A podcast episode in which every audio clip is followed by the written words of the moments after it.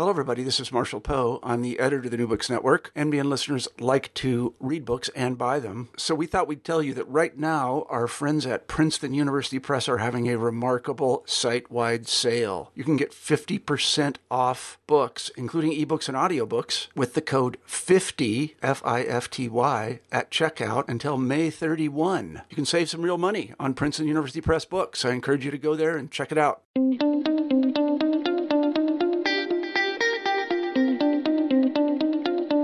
For millennia, religions have concocted numerous manifestations of heaven and the afterlife, and though no one has ever returned from such a place to report what it is really like, or that it even exists, today's science and technology are being used to try to make it happen in our lifetime.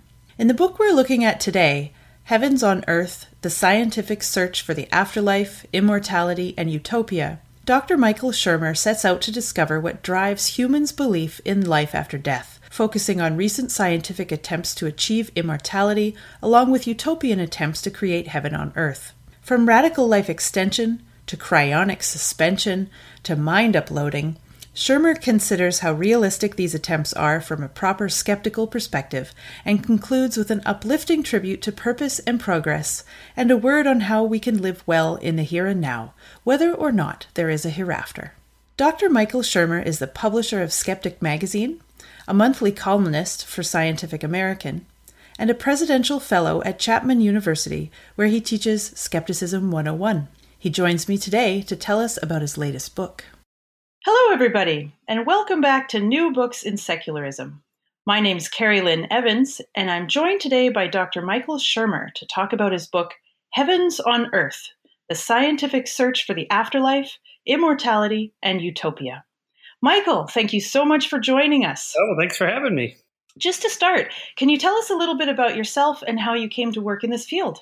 Oh, well, my background is in uh, experimental psychology and the history of science. I have two graduate degrees, and I was just doing the regular college professor thing and, and started the Skeptic magazine and the Skeptic Society in my garage, and just really as a hobby. And it, it took off in the 90s, and and it kind of became all consuming, and it, to the point where I quit being a professor and just became a full time public intellectual, as it were, magazine publisher and editor, and and uh, then I got a monthly columnist um, position at Scientific American, and, and started writing my books and giving public talks and so on. And I, am still a college professor, just but just part time, uh, an adjunct professor at Chapman University now. But uh, but my main job is really just um, writing my books and, and my columns and and publishing Skeptic magazine and uh, you know, our thing is science. You know, science and reason is the best tools we have for understanding the world and how it works, and for uh, making social change and and moral progress.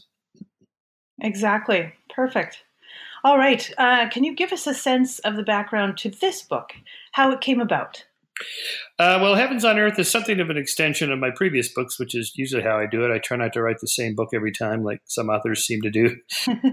push myself in new areas that I don't know that much about, um, so that I, I, can learn something and, and, and grow and develop uh, my thinking and, and ideas. And um, you know, so I've written about science and pseudoscience, science and religion, science and God, science and morality. So science and the afterlife is kind of the next big one. Uh, you know, kind of the ultimate questions uh, that people care about and that matter in our lives. And and so what what do scientists and philosophers have to say about that? Uh, and it turns out to be a pretty huge subject. I mean, there's of course the standard religious versions of the afterlife that everyone knows about judeo-christian muslim monotheism views of heaven but uh, the focus of my book is although i deal with those is, is more on the scientific attempts as you noted in the subtitle, it's a it's a book on science. So, what's the scientific attempts? Well, this is all the you know cryonics people that want to freeze and reanimate you in centuries hence, or the mind uploaders, or the transhumanists, the extropians, the singularity people, the radical life extensionists, and you know all these interesting, super interesting groups and, and organizations and even companies. Uh, that are uh, funding this research in a big way to try to try to do what? Well, that's the question. you know, in, in, general, you know, I think that the idea is like what Woody Allen said: I don't want to live on in my work. Uh, I want to live on in my apartment. Um, you know, how can we just keep going? And uh, you know, your show's about secularism. Most most of these people are atheists. You know, they don't think there's an afterlife unless we make it happen or you know keep going somehow. So it scales up from just kind of the normal stuff that we should be doing anyway you know diet and exercise and eating and living relatively healthy lives uh, just to try to make it to the upper ceiling, uh, which is about 120. So I debunked the myth that people are living twice as long today as they used to live. Uh, people lived into their 80s and 90s and even into their hundreds centuries ago. It's just not very many of them did. Now, today, thanks to modern medicine and um, vaccinations, public health, and so on, more and more of us are reaching the upper ceiling, but no one's going to break through that 120 year or so upper ceiling without something dramatic happening. So that's where the action is. You know, what what are some of these new technologies and techniques people are developing, and and so I explore a lot of that in the book. Yeah, um, and you begin by looking at the long history of thought and various coping strategies that have resulted from our awareness of our mortality, uh, including those referred to as immortality narratives. Can you tell us a little bit about that? Yeah. So the problem is, is that you can't actually imagine yourself being dead. I mean, go ahead and try it. Um, you know, you know, I mean, people imagine them their bodies in a casket or something, and friends and family are there and hopefully they're mourning. But you know of course you wouldn't you, you can't imagine anything when you're dead because to imagine something you have to be alive. So you know there's something of a paradox. We see death around us. It's it's real. Uh, all 100 billion people that lived before us have uh, died and none have come back. So clearly it's a real thing of part of our existence, but yet I can't imagine even what that's like. So, on the one hand, on the positive side, we you don't there's really nothing to worry about because there's nothing to experience. It's just lights out. That's it. But on the other hand, because I can't imagine it, and I can only imagine continuing, and, and so this is where the action starts, where the kind of dualistic idea that something continues on beyond my physical body. And this starts very early. There's research, like in Paul Bloom's re, uh, lab at, at, Yale, where they give kids these little a little puppet show where this little mouse gets munched by this alligator and the mouse is dead. And yes, these little kids, these are preschoolers you know, where's the mouse now? Oh, mouse is in this other place and he misses his mommy and he's hungry and he's scared and you know, as if something continues on. This is very early. So right. you know, we are natural born dualists. We just naturally think that there's something continues. And you know it's it's completely understandable why you can't sense your brain operating it feels no pain for example um, and so when you um, uh, you know hear hear voices or you know imagine uh, imaginary beings or whatever angels and demons and aliens and whatnot um, th- you know to the person that experiences it they're, they're really out there somewhere because you can't sense it happening in your brain so that sets up this idea of a soul, a mind. You start with something you know, super simple, like it feels like I have thoughts in my head. You know, I don't feel neurons swapping neurochemical transmitter substances across synaptic gaps. All, all I feel like is like there's thoughts floating around up there, and the soul is something like that. That you know, this kind of dualistic nature we have of imagining something and continuing you know, a body and a soul, a brain and a mind, a corporeal and incorporeal, matter and, and, and material and immaterial. So we have these words that represent constructs that we have. And from there, it's pretty easy to start imagining then, well, what's it like on the other side? And then, of course, that's where it gets interesting, where all these different religions and, you know, people have these different idea of, of wh- where you're going and what it's like there. Yeah. And you actually challenge the notion that facing death is terror inducing. Um, you were looking at um, death row inmates. Uh, yeah, that was one of the pretty interesting data sets I yeah. came across. I started reading about this terror management theory, um, which is a, legit cognitive theory about. Um, well, it's, it's it's pretty extreme actually. That it, all of West, all of civilization, everything we do, creativity, architecture, writing, music, literature, everything is driven by this uh, subconscious fear of death, and that we become creative this way. Okay, so I I pretty thoroughly debunked that. I don't think that's the driving force. In fact, if you look at, well, what is it people think about when they think about death? Because uh, that's what this research is based on. You know, how would you know? Because, you know, do we have a data set on this? Well, we do. Yeah. Death row inmates uh, are given a chance to give a final statement. So here's a group of people that, you know, they know they're going to die. They know the exact time of their death. You know, it's, you know, at 12 15 a.m. on this date, boom, it's and it happens. And so there they are the on the gurney with the needles in their arms, and the microphone comes down. Would you like to say anything? And most of them do. So the Texas Department of Justice actually records them and puts them on their webpage so you can read them. So I did a whole content analysis with some uh, grad students that, that we all coded them and then ran an interrater reliability correlation between them, just make sure we were reading this and categorizing the same things. And and by far and away, the most common thing was just a sense of love uh, for their fellow inmates, their parents, their well, their moms. These are mostly almost all men. There were only three. I think there were only three women executed in the state of Texas in the last uh, forty years. So it's it's pretty pretty wild. So it's all these guys, you know, love it. They love their mom, their sister, their uh, wives, their their buddies on death row, and so on. They ask for forgiveness, and there's no sense of terror or, or anxiety at all. Um, and so that that's kind of an interesting idea. You know, what what is it you're going to think about when that time comes? And uh, so we actually have an idea of that. You also look at the conception of heaven and the afterlife um, historically, starting with the traditions of the monotheist religions, which makes sense, uh, and on to how uh, various conceptions of heaven have evolved over time within those traditions and without. Yeah, so um, you have to deal with the uh, the, the, big three because that's you know that's that, that's what about three billion, a little over three billion people, or almost half the world's population, are monotheists. So, uh, but even there, Jews, Christians, and, and Muslims don't agree on what the afterlife is like, or or even how to get there. Uh, I mean, Jews are, are, are the least of the three uh, religions to believe in an afterlife at all. I mean, originally uh, the the idea of what happens after you die in, in Judaism. This is before Christianity. Was nothing. Nothing happens. You just go to no, you go no place. You go to this place that's nowhere. it's, it, it's we don't even really have the words for it. It's just you cease to exist. It's not like you're going nowhere. You, there's nowhere to go. Right. Um, you know, it's it's a really strange idea once you start thinking about it. You know, it's like that's why elsewhere in the book I asked, you know, imagine no universe well, what do you mean? Well, like no people, no planets, no stars, no galaxies.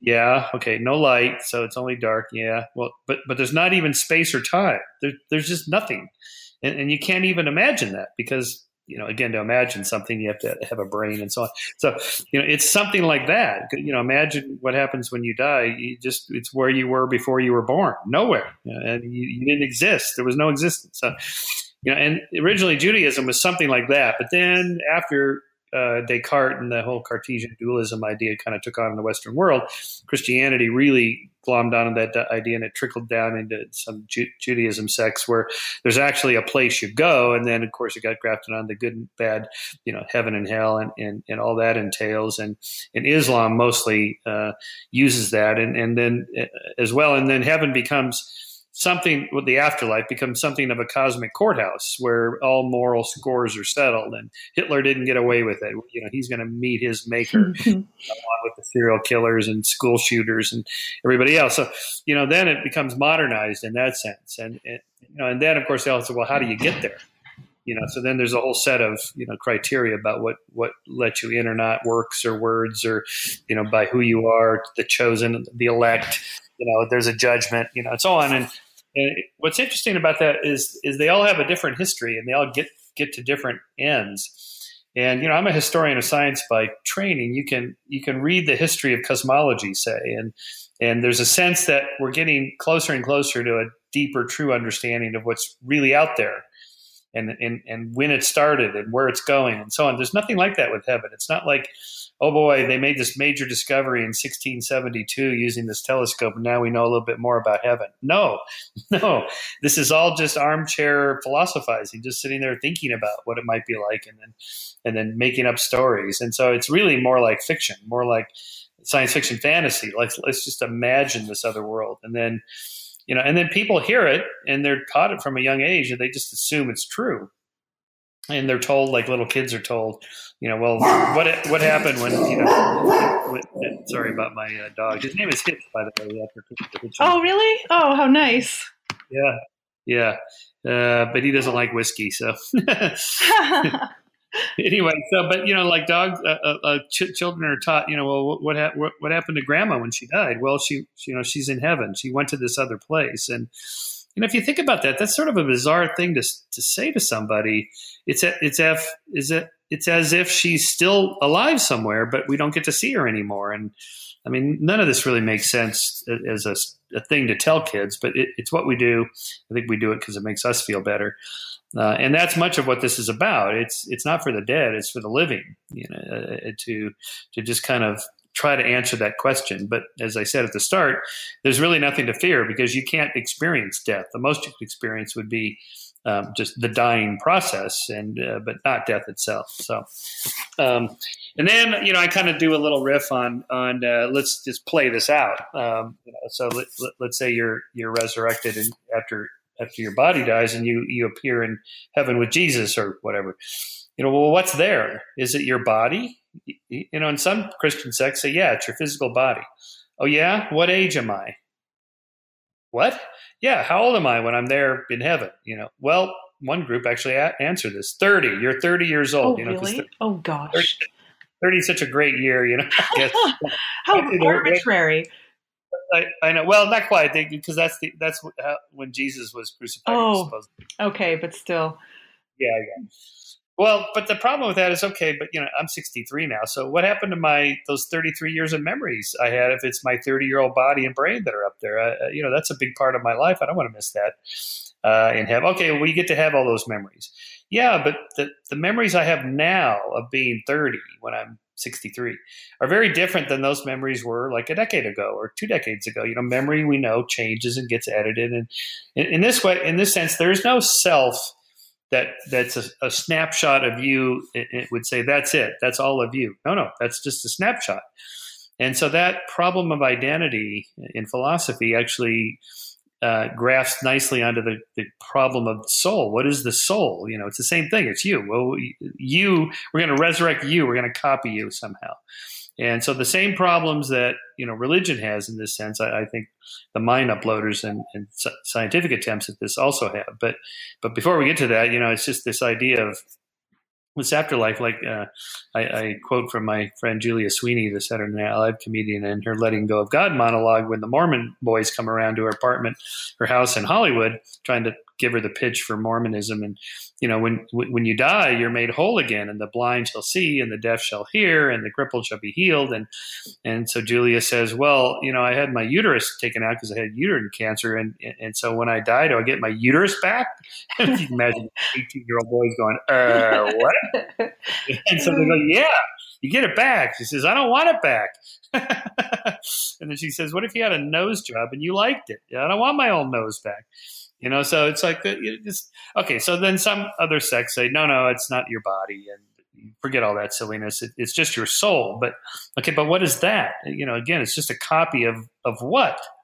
You know, all your memories, but you're more than your memories. You're you're also your point of view. Your your point of view self. It's called instead of your memory self. Um, that's you looking out through your eyes at the world. The, the experience you have, the continuity of life from day to day, goes away a little bit during sleep and, and more so during general anesthesia. But so when I die and I and I wait, will I wake up? I'll open my eyes and be looking at something in heaven. Know, I mean, when you start thinking about these things seriously, it, it none of it makes any sense. Uh, which is why I think the scientific attempts are at least interesting because they have this idea of, of a continuity. You just keep going, like you're cryonically frozen, and a thousand years from now, somebody wakes you up and, and, and you're looking out through your eyes again. That's that's their idea. I, I, don't think this could ever happen, but but that's that's the attempt. So it, it, they they at least meet the problem of identity and the continuity of self from one moment to the next. Well, and it's really interesting how our scientific understanding of ourselves and what makes self has raised these questions with some older ideas of of soul and just waking up in heaven. Um, you know, questioning what what is what is the essential self that is that is waking up there, and that takes us into the second part of your book, um, which you entitle "The Scientific Search for Immortality." So now we're getting into some of these topics that you alluded to before of of uh, a more science, well, quote unquote scientific um, attempt to achieve immortality. Um, and so you start by looking at some of the um, new agey kind of brands of spirituality taught by gurus like Deepak Chopra and Eckhart Tolle. I think I'm saying that right. Um, so, can you tell us uh, why you see a connection between their theories and the scientists' approach to understanding consciousness? Yeah, I didn't. I didn't want to to leave out non-Western traditions on this topic. Uh, you know, those those of us that are Westerners are often accused of of being weird. You know, Western, educated, industrial. Uh, what's the R? Um, I forget now, and, and then and then democratic. Okay. Uh, yeah, you know that there's there's other parts of the world. Okay, so what do they believe? And and you know the biggest tradition of you know sort of Buddhism, Hinduism, Taoism, that kind of Eastern wisdom tradition, as it's called. And the and the most famous practitioner of that in the in the Western world is Deepak Chopra. You know, his whole thing is kind of a westernized version of these Eastern traditions. And I thought that would be of most interest to you know Western readers of my books, my book. And so I got you know I've, I've known Deepak for a long time, and we've kind of been at odds with each other for for decades. And you know, but now we're kind of friends, and and and so I, I really uh, inculcated myself into his worldview just to understand it. You know, what what is it you're talking about here when you die, and you know, where do you go after you die? You know, where, where were you before you were born? Is my answer to that. Well, Deepak's answer is that that's not that's not even the right question. You're not going anywhere. You're just returning to where you used to be in this cosmic consciousness. That consciousness is the primary substance, but not even substance. That, that's not even the right word. It's the he calls it the ontological primitive. The you know there's there's there's nothing there's nothing to get under consciousness. It's not like boring into atoms and you get subatomic particles and then quarks and then strings. It's nothing like that that that all this material stuff is just a temporary instantiation of consciousness. So we just we just we're still a conscious state, just not instantiated in material stuff anymore. When you die, that that's their idea. So I just wanted to understand that and kind of go through some of that. And uh, there, at least, there's some idea of you know that that your conscious awareness, self awareness, your your sentience. Uh, that, that, that's who you are uh, in, in that worldview, and and and I think there at least there's some some uh, idea of you know making the world a better place now in that idea of you know create our own heavens on earth here you know that's what they're trying to do people like deepak and, and eckhart tolle you know eckhart's famous for his book the power of now and what they mean is is that there, there is no past. You only have the memory of your memories of the past. And these things have happened already. You can't do anything about it. So don't worry about it. Quit obsessing about the past. And the future hasn't happened yet. So, well, it's okay to plan for some of it, but but overly obsessed about planning for the future, you're going to miss now. So now is the only time that really matters. And you know, in a way, that's true by definition. Although I like to remind Deepak, you know, my mortgage is due next week. Uh, do I have to pay attention to that or can I ignore that? and, uh, you know, of course, obviously you have to have some planning for the future, but I can, I get what the, the appeal of that. You know, I, I went to one of uh, Deepak and Eckhart's big events here in LA. You know, they filled the Shrine Auditorium. This is like 6,600 seat theater. It was filled you know, these are people that paid like a hundred bucks a piece. I mean, this is, you know, what is it? 660,000 bucks for the night. Wow. I mean, yeah.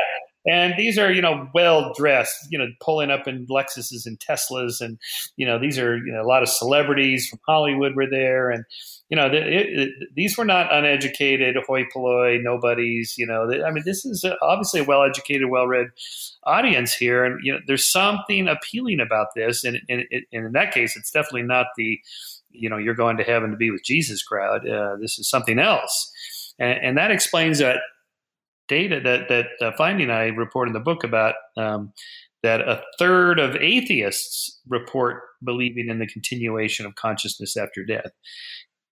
You know, say what atheists? I thought they didn't believe in God or the afterlife. Yeah, that's right, but. Th- but they're still kind of subject to that idea that somehow maybe your consciousness continues in some other state. And you know, a lot of I think agnostics and atheists t- they tick that box. You know, spiritual but not religious. May- maybe they're followers of people like Deepak and and uh, Buddhism and and you know the the eternal return of consciousness in some other form and, and that sort of thing.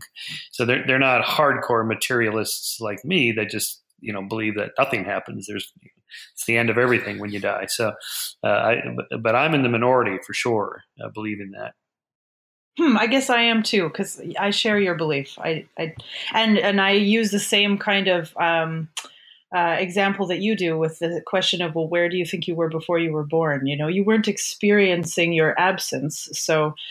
But um, but anyway, um, next you examine near death experiences. This is the logical next place to turn, I suppose, because um, it may be the closest thing uh, we have to something like evidence for consciousness after death, uh, unless that's just the uh, you know hallucinations of a stressed brain or something. Do you want to tell us about your research into that topic? Well, I think that is what it is. Something like what the brain does when it undergoes extreme stress uh, like a heart attack, near drowning, um, problems during surgery. There's a lot of different conditions, oxygen deprivation, uh, these these sorts of things seems to trigger these uh, anomalous psychological experiences that people have. So first, I, I acknowledge that the experiences are real. Um, but, but, but what we want to know is do they represent something out there in the world? You're going someplace versus just only in your head. And of course, we can't get inside people's heads when they have these experiences. We only have their words to report it. So I believe them when they say, Boy, I had this wild experience, floated out of my body, went through the tunnel, the white light at the end of the tunnel, all that.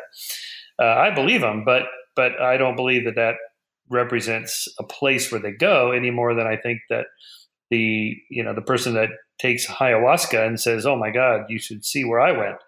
Uh, you know, there were these fantastic beings and creatures and colors and sounds, and I felt great love and all this stuff. Yeah, I know you you took an acid trip essentially. you you took drugs. You know, that's what drugs do. But you know, to the to the ayahuasca taker, you know, they they really feel like they went somewhere, and that's true with people I've talked to, like Eben Alexander. He wrote that book Proof of Heaven is probably the most famous of the NDE books. Uh, he's because, famous because he's a Harvard trained neurologist, so you know he knows more about the brain than I do, and, and, and he knows all the research I cite in the book about you know you can accelerate pilots in a centrifuge and as they're blacking out they have these like near death out of body type experiences or you can tap parts of the elect of the temporal lobes of an electrode during open brain surgery and the awake patient will report floating out of their body and being up by the ceiling looking down and so on. We know this is in the brain 100% in the brain for sure. But the power of experience the people that have it uh, is just overwhelming and so, like I've, I've met Eben seven several times on TV shows, and in the green room, you know, I'll ask him, you know, you know all this stuff that I know. Uh, why don't you attribute your own to what you you know you surely attribute other people's experiences to, which he used to, but now that he had his own, he doesn't anymore. That they're actually like the ayahuasca taker, they're actually going somewhere you know heaven now that it's interesting that although there are some similarities you know the tunnel and all that you would expect that because as the oxygen shuts down uh, on the visual cortex of the brain, it, you're, going to get kind of a tunneling or spiraling type effect, and and so th- so there's perfectly good physiological explanations for the components, but but but people don't report the same place as if if, if there really were a place you go. You would think we'd get similar reports, but they're they're actually quite different when you look at them. They're very individualized, which is exactly what you'd expect if it's only happening in your head. And so what we need is some common thing to see. So there are uh, experiments ongoing where uh, people experimenters have put like a photograph of something on a high shelf in a OR room or a, a, recovery room where people have these types of experiences in hospitals facing up such that if they're up there looking down, they'd see this picture. And when they come back, report what it is anyway. No, no one has successfully done this. Mm. And the one and only example I report about the tennis shoe on the window lit, uh, windowsill, window ledge, uh, you know, was never, was never a, a, actually corroborated. We only have one uh, uh, one story about that. And you know, so looking for you know kind of scientific evidence to support this, it, it doesn't hold up. It, it really doesn't. Same, same thing with reincarnation. The other example, you know, the souls seem to be hovering around the subcontinent of India, looking for bodies to inhabit. I mean, the, the thing it, it's all fraught with logical inconsistencies. Not not to mention the problems with the the reports, the narrative stories people tell about them. So none of that, unfortunately, uh, is is evidence for, the afterlife. Although I'm not sure I really should say unfortunately because I'm not, I'm not 100 percent sure I want there to be an afterlife. It would depend on what it is. uh, you know, as Christopher Hitchens famously said, that the Christian afterlife or heaven is like celestial North Korea. You know, you have this all-knowing, all-powerful dictator that, that, that controls everything you do. That that that doesn't sound heavenly. You know, that that sounds like a dictatorship. We don't want that. You know, and and I I talk about my college professor uh, when I was a Christian in college. Um, I believed all this stuff, and I'm witnessing to, for the Lord to my everybody, including my college philosophy professor. And he said, "All right, uh, uh in heaven, are there tennis courts and golf courses? Because you know I'd be bored otherwise. I got to have some challenges." You know make it interesting. And you know anything that lasts forever is going to get boring after a while. So you know what are we talking about when we're talking about going to heaven? I mean that, what would that what does that even entail? So you know all of that is just you know kind of fraught with logical and, and scientific problems and here in the book is where you you talk about the identity problem that you uh, mentioned before, um, and how it relates to some of the uh, dead serious ways some pe- groups of people are attempting to use technology to prolong life, and how those kind of bring up this question of the uh, identity problem. So I was t- wondering if you could tell us what you've learned about. Uh, and you mentioned them before the cryonicists, the extropians, the transhumanists, omega point theorists, singularitarians, and mind uploaders. Right. Yeah. So there's a, there's a lot in there. Yeah. I call it afterlife for atheists because again, these are people that want to somehow make it happen. We can't just hope that it happens. And you know, so the cryonics people. Well, first of all, radical life extensionists. Um, uh, you know what? We know from medical researchers that study aging and longevity is that none of these techniques people come up with you know, diets radical calorie restriction various uh, and sundry uh, supplements and and minerals and vitamins and all that stuff none of that is going to do anything for longevity. It may make you temporarily healthier but Pro- probably not. You know, not, not, even that. I mean, just a, a good rounded, healthy diet, unless you have some major depletion like an iron or something. Even most of the supplements are just a waste of money. Uh, none of that's going to do much of anything. I mean, there's certain obvious things you could do: diet and exercise. Don't smoke. Don't drink too much. Don't you know? Don't get involved in risky, high high risk uh, sports like skydiving or something. I mean, things that can take you out. Uh, but you know, none of that's going to make any difference for longevity. It's just maybe you'll last longer before you get to the upper ceiling. What the radical people want to do is you know somehow re-engineer the genome, fix the, cellular physiology uh, in, in, which cells age when you hit your 80s and 90s. You know, the, the drop off is pretty rapid and dramatic in cell at the cellular level. So uh, people like Aubrey de Grey have their has this program which he wants to re-engineer cells. Well, he he's got seven seven things he wants to do. He, he hasn't been able to do any of them yet.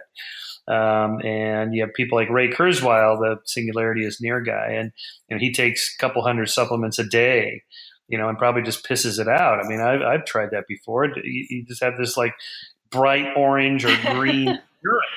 You know, it's just it's just your body just flushes it out when it doesn't need it, and that, that's where most of this stuff goes. And calorie restrictions, you know, there was research on on uh, rats and mice. They live longer if you give them, you know, a low calorie diet.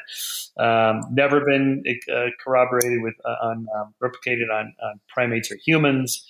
Uh, but even if it was, uh, you know, so you get to live an extra ten years being hungry all the time uh, you know, this is, this is no good. Uh, and and it, it, does nothing to stop this, you know, the, the problem of cellular aging in the long run. It's going to get you. And so, so what, why can't cells just continue dividing indefinitely? Why do they only divide X number of times? It's usually like 40, 50, 60 times in a lifetime. And then they die. Why can't they just keep uh, dividing indefinitely? Well, there are some cells that divide indefinitely. They're called cancer cells. So somehow we have to fix the problem uh, of cells dividing indefinitely and not becoming cancers. These are not trivial problems. Every every one of the problems involved in aging is huge, and we've and we've uh, accomplished next to nothing to stop it. Um, what we've been able to accomplish is, you know, solving specific things. Certain kinds of cancers we've been able to, you know, make some headway on, but some of the other big ones like Alzheimer's, senility, dementia. No, almost no progress at all. You know, so that, uh, this pie in the sky, we're the first generation that's going to live a thousand years. Aubrey de Grey says, you know, nonsense. No way. Uh, this, this, is just not there, you know. So what about the cryonics? Okay, the freezing process or the thawing process is going to destroy your neurons. Uh, and therefore your memories are gone. So even if they could wake you up, what's the point? You wouldn't even know you're there. So the walking zombie isn't going to do it if it could even be done at all, which it can't be. And even with the new techniques involving uh, cryopreservation uh, chemicals, you pump the body full of when once the person's dead. By the way, I should remind your your listeners, you know, that uh, uh, in cryonics you are frozen on the worst day of your life, the day you died. Okay, this is not a good start. That's and, true.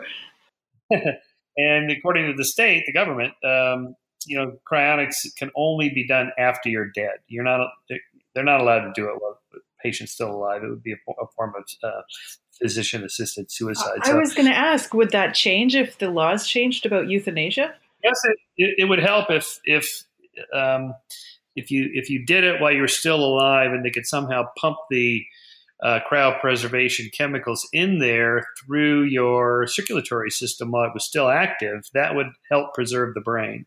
Because, for example, we can freeze embryos and then thaw them out and bring them back to life. That's called IVF. In vitro fertilization works. Uh, but an embryo is really, really tiny, and a brain is gigantic. And uh, you know, an embryo is you know, a couple of cells, you know, and and a, and a brain is you know a 100 billion cells. So the damage is going to be extensive if the cryopreservation isn't done perfectly. And we're not even close to being able to do that. So that leaves the problem of again the problem of identity. If if your memories are shattered and gone then what's what's the point you're, you're not being brought back at all and that brings me to the last the big one is this whole idea of mind uploading there's different versions of this, but the idea is we copy your your connectome. The connectome is the analog to your genome. It's the copy of it's the it's so first of all, your you yourself uh, are not your physical material self uh, only because that gets replaced every seven to ten years. Virtually all the cells in your body now are not the same material they were um, a decade ago. So it's not just the, the stuff that you're made out of; it's the pattern of you. So the idea with the connectome, it's it's the pattern of your memories that we want to preserve. So if we could somehow copy that. Now the only way to do this at the moment would be to, you know, after your death, just take your your uh, brain out and slice it in an electron microscope, you know, scan it in an electron microscope, and copy all the the synaptic connections where the memories are stored, and then upload it into a computer or the cloud and turn it on. And, and so the idea is you would appear there. There's a movie about this. Johnny Depp plays this um, computer scientist that gets he gets poisoned. It's these terrorist attack kind of thing, and they give him polonium, so he has like two weeks to live. So he figures out he copies his connectome, puts it in the cloud. He dies, and they turn on the computer, and there he is. He's you know in there looking out through the little camera hole or whatever. Okay, this isn't going to happen. It's just a copy, if it could even be done, which it can't. But, but but let's play science fiction for a mo- moment and say that say 100 years from now, 1,000 years from now, there's a sophisticated fMRI brain scanner, and we scan your connectome while you're standing there. You're still alive. And we slide you out of the computer, out of the scanner, and then we turn the the, the copy of you on in the cloud or computer, and you're not going to suddenly go into there. Your point of view is not going to transfer into the cloud or the computer. You're going to still be sitting there looking out at the world through your eyes. So you're going to look at that copy and go, well, that's not me. That's a copy of me. Even if the copy says, I am you, it's not you. And, and, and so even if this could be done, I contend now, I, I, I, will admit that there's much disagreement about this. This is kind of a big philosophical debate uh, uh, involved with the problem of identity. Who are you?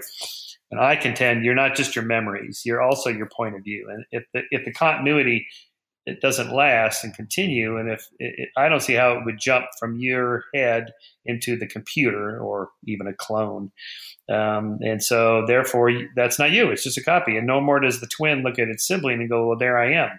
Or there I go. No, it's just a copy of me.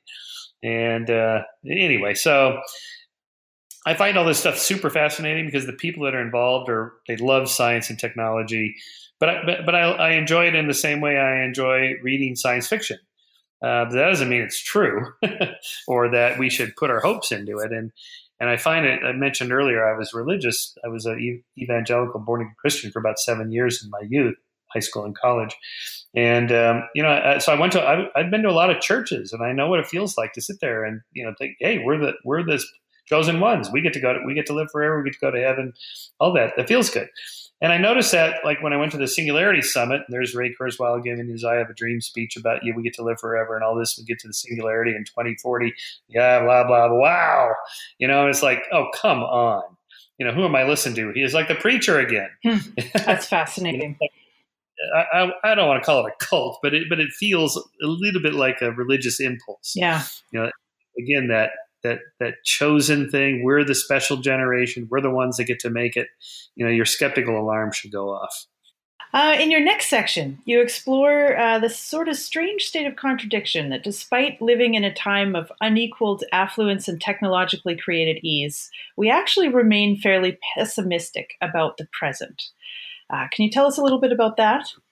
Yeah, so this this is the utopian part of the book. Uh, I wanted to cover this subject because I dealt with it a little bit in my previous book, The Moral Arc, and I wanted to uh, uh, play with it a little bit more in, in this, in the in the idea of creating heavens on earth. And if we can't go somewhere, heaven, the afterlife, whatever, maybe we could do it here. And of course, that's been the impulse of utopian writers and doers for centuries, and they always fail. You know, so why is that? And and so then I also play with the idea of progress and and decline and there's an interesting cognitive effect that um, that's called the negativity bias. That is, um, although we, we we tend to think of our own lives in a slightly more optimistic, with a slightly more optimistic bias, uh, in which we think uh, you know, our lives are going to get better, but society as a whole is going to hell in a handbasket and things are worse than they've ever been. And if we can only get back to the good old days, whatever that was, the 1950s, the ancient Greeks, whatever, everybody has a different version of the good old days. But this idea of decline is the result of the fact that we notice more bad things happening than good things happening for a simple cognitive reason that we evolved the, the, propensity to notice things that could take us out of the gene pool rather than notice things that could make life slightly better tomorrow than today. And the reason for that is the second law of thermodynamics, entropy. Uh, there's more ways for things to go wrong or bad or just dissipate than than good, and and and creating a little lump of organized material out of the entropy of the universe actually requires energy. You have to put energy into the system to make it come together, and that's hard to do. So, um, so you know, all of life is kind of a pushback against entropy. I meant uh, we mentioned the extropians earlier. That, that's sort of a half tongue-in-cheek name group that, that they're against entropy. You know, well, you can't do it.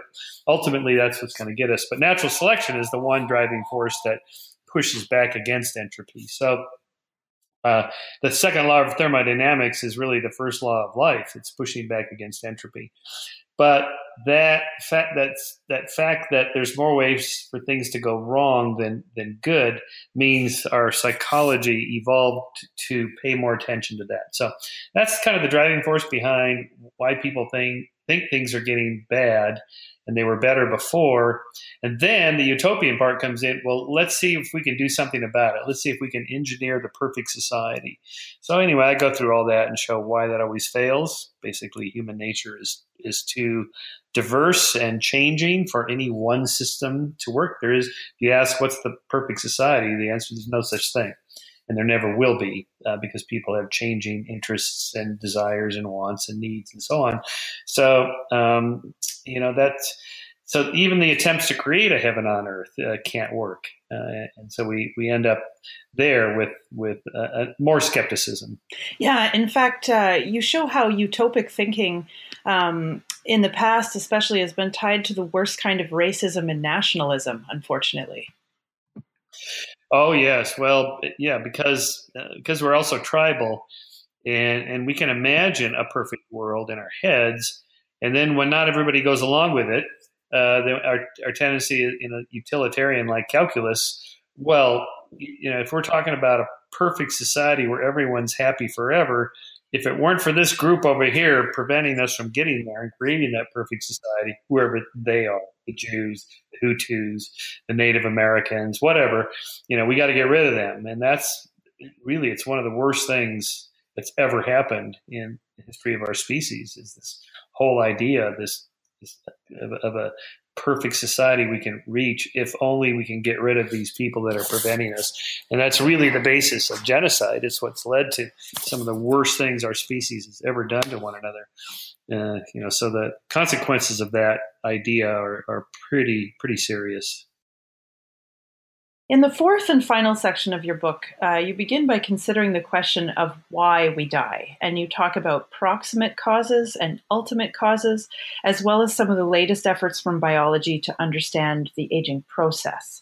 So, tell us, are we going to see a cure for aging anytime soon? no, no. you alluded to that sorry. before, yeah. I think the, the the most we can hope for well, let me let me put it this way. You know, when when, when these people I've gotten to know say, you know, Shermer, don't you want to live to be 500 years, a thousand years? I say, look, just get me to 80 without cancer, 90 without Alzheimer's, you know, 100 without being senile in a bed on a morphine drip, just oblivious to the world. You know, so just one problem at a time, and you know, let's just try to increase the quality of life for more people in more places longer, step by step, year by year. And so don't worry about a thousand. We don't live a thousand years from now. We, we live now and next year. Uh, and, and, and, and, and then so in terms of why we die, okay, well, so, so, first of all, we have a, a, tilted, skewed psychology about that. You know, we we focus on what's called the availability heuristic or bias. That you know, we notice the things that that are that are most available in our memory. You know, so if you ask people, what are you most worried about? You know, oh, terrorist attacks and shark attacks and uh, you know these kind of, killer bees or whatever. You know, no, these are like way way down the list. You know, like hundredth on the list of things that'll take you out. You know, after cancer, heart disease, um, you know, automobile accidents, live in America, guns. You know, these things have much higher rates of, of taking people out than, um, than, than these other things. So, but that's only the proximate, um, you know, cause of death. The ultimate, you know, why do we have to die in the first place? Why can't we just live forever? And, uh, and again, it's that second law of thermodynamics, entropy. You know, the the system is designed to to run down. Yeah, but my little infant, you know, he he continues to wind up. I mean, he's just, you know, he's he's just cells are dividing like crazy. He's growing, and you know, why why can't we just do that forever? Just stay young and healthy, and our skin is taut and, and tight, and and our heart is you know young, and, and and our cells are clean, and you know all this. Why can't that just continue like it does in childhood? Okay, so the, sec- the, the second uh, law of nature there is, is evolution. That um, okay, the way to say this that that it's not not too mis- misleading is that you know natural selection only allocates enough energy from the environment to get your genes into the next generation say two generations after you after that it doesn't need you anymore okay so the, the way to think about this is that um, the, what's the purpose of life? It's to it's to survive and reproduce and get your genes to the next generation. But it's not enough to just have sex once and then check out and hope that the offspring grow up and become you know reproductively successful adults no you gotta you gotta nurture them particularly if you're a, a, slow growing species like us. So it's good for you to live well into your 20s 30s and 40s to make sure your offspring grow up into their 20s and 30s so you really need to live maybe 60 or 70 or maybe a little bit more uh, for grand you know grandparents play a role in helping their kids raise their children so grandparents and their grandkids. But after that really what what purpose are you? What what we don't really need great grandparents or great great grandparents. There's enough caretakers for the uh, the children to grow into reproductively successful adults that you're just really no longer needed anymore.